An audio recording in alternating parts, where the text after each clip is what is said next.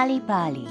It's time for a story, a time where we can journey to many places and meet different faces. Tortoise and His Mbira by Beverly Naidem.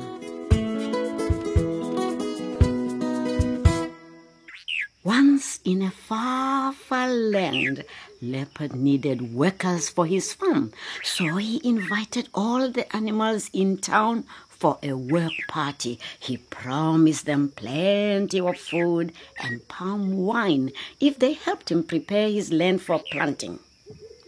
Now, I should tell you that Leopard invited everyone except Tortoise. And when Tortoise found out, he was very upset. He was also angry that Leopard believed he was too weak for hard work. Wow, thought Tortoise. I'll show him. Without saying a word, he set off to talk with Rabbit in the neighboring town.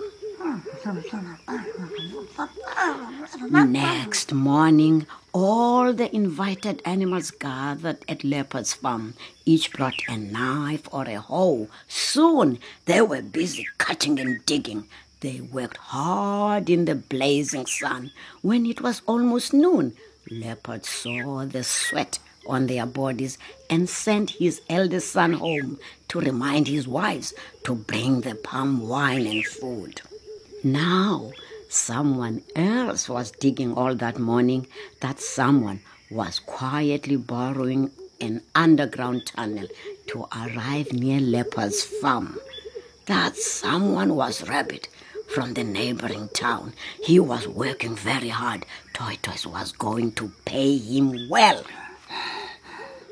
Meanwhile, Tortoise tied his mbira to his back and waited for the dust to settle.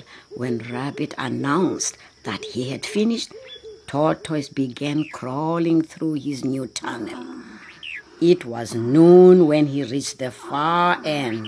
Carefully, he popped his head above the hole. Yes, he was near Leopard's farm. And here was Leopard's eldest son coming along the road.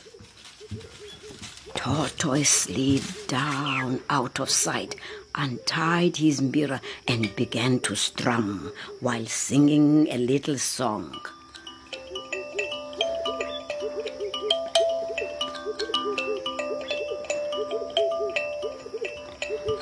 Poor animals working so hard for Leopard. Oh, silly animals working for Leopard. Ah, they're so silly. Drop your hose, you foolish folk. Drop your knives, you foolish folk. Save your strength for your own plots. Save your breath for your own crops. Why break your backs for Leopard? This music was so mysterious, and the melody so enchanting, that Leopard's son didn't even listen to the words. His feet began to dance, his body swayed, and his head nodded.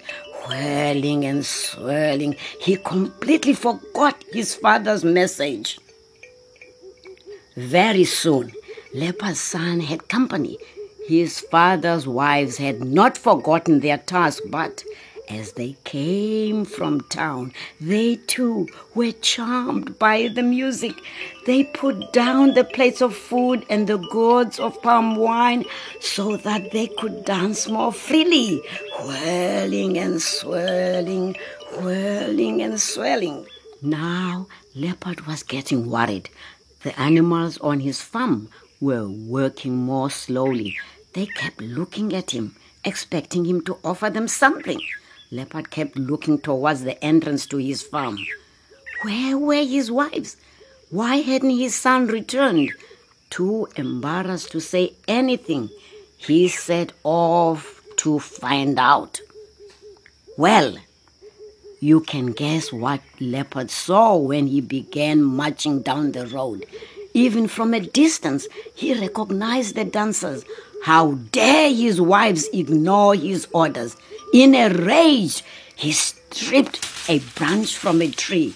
He would teach them a lesson they would not forget. However, as the melody wafted towards him, it wove a spell over his feet, over his body, and his head. He dropped his branch and began to dance, whirling and swirling, whirling and swirling. Back in the field, the workers were exhausted. Leopard had invited them to a work party. Where was the food and the palm wine he had promised? How mean of Leopard to lie to them. Stomachs rumbled as the animals grumbled. Finally, taking up their knives and hoes, they set off home. They had not gone far before the music wafted towards them. It wove its spell over their feet, over their bodies and their heads.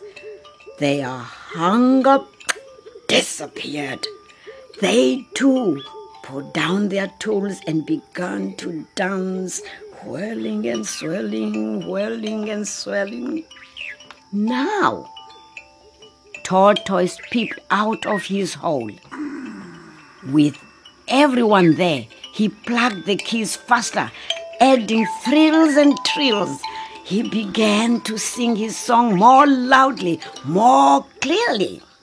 Poor animals working for leopards, silly animals working for leopards. Drop your hoes, you foolish folk. Drop your knives, foolish folk. Save your strength for your own plots. Save your breath for your own crops. Why do you break your backs for leopard? As the workers danced, they heard the words, and each began to feel a little foolish. Tortoise carried on playing until he saw that the dancers were very tired. Then suddenly the music stopped.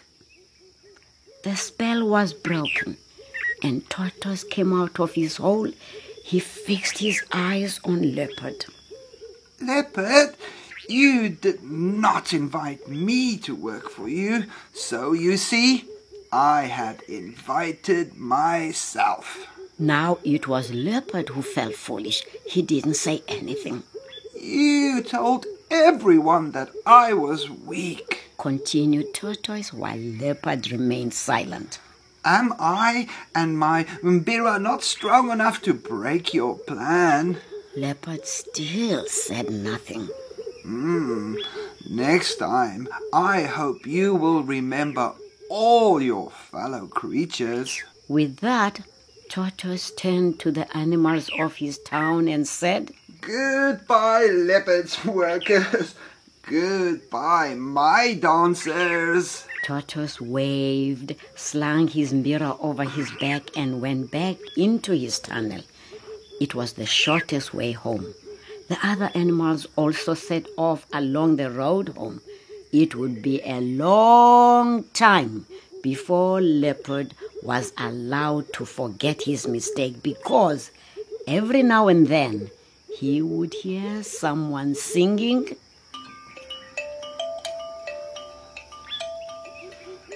Why break your backs for leopard?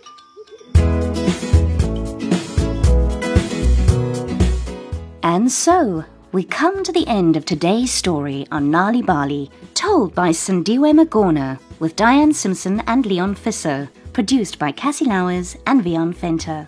Story Power. Bring it home.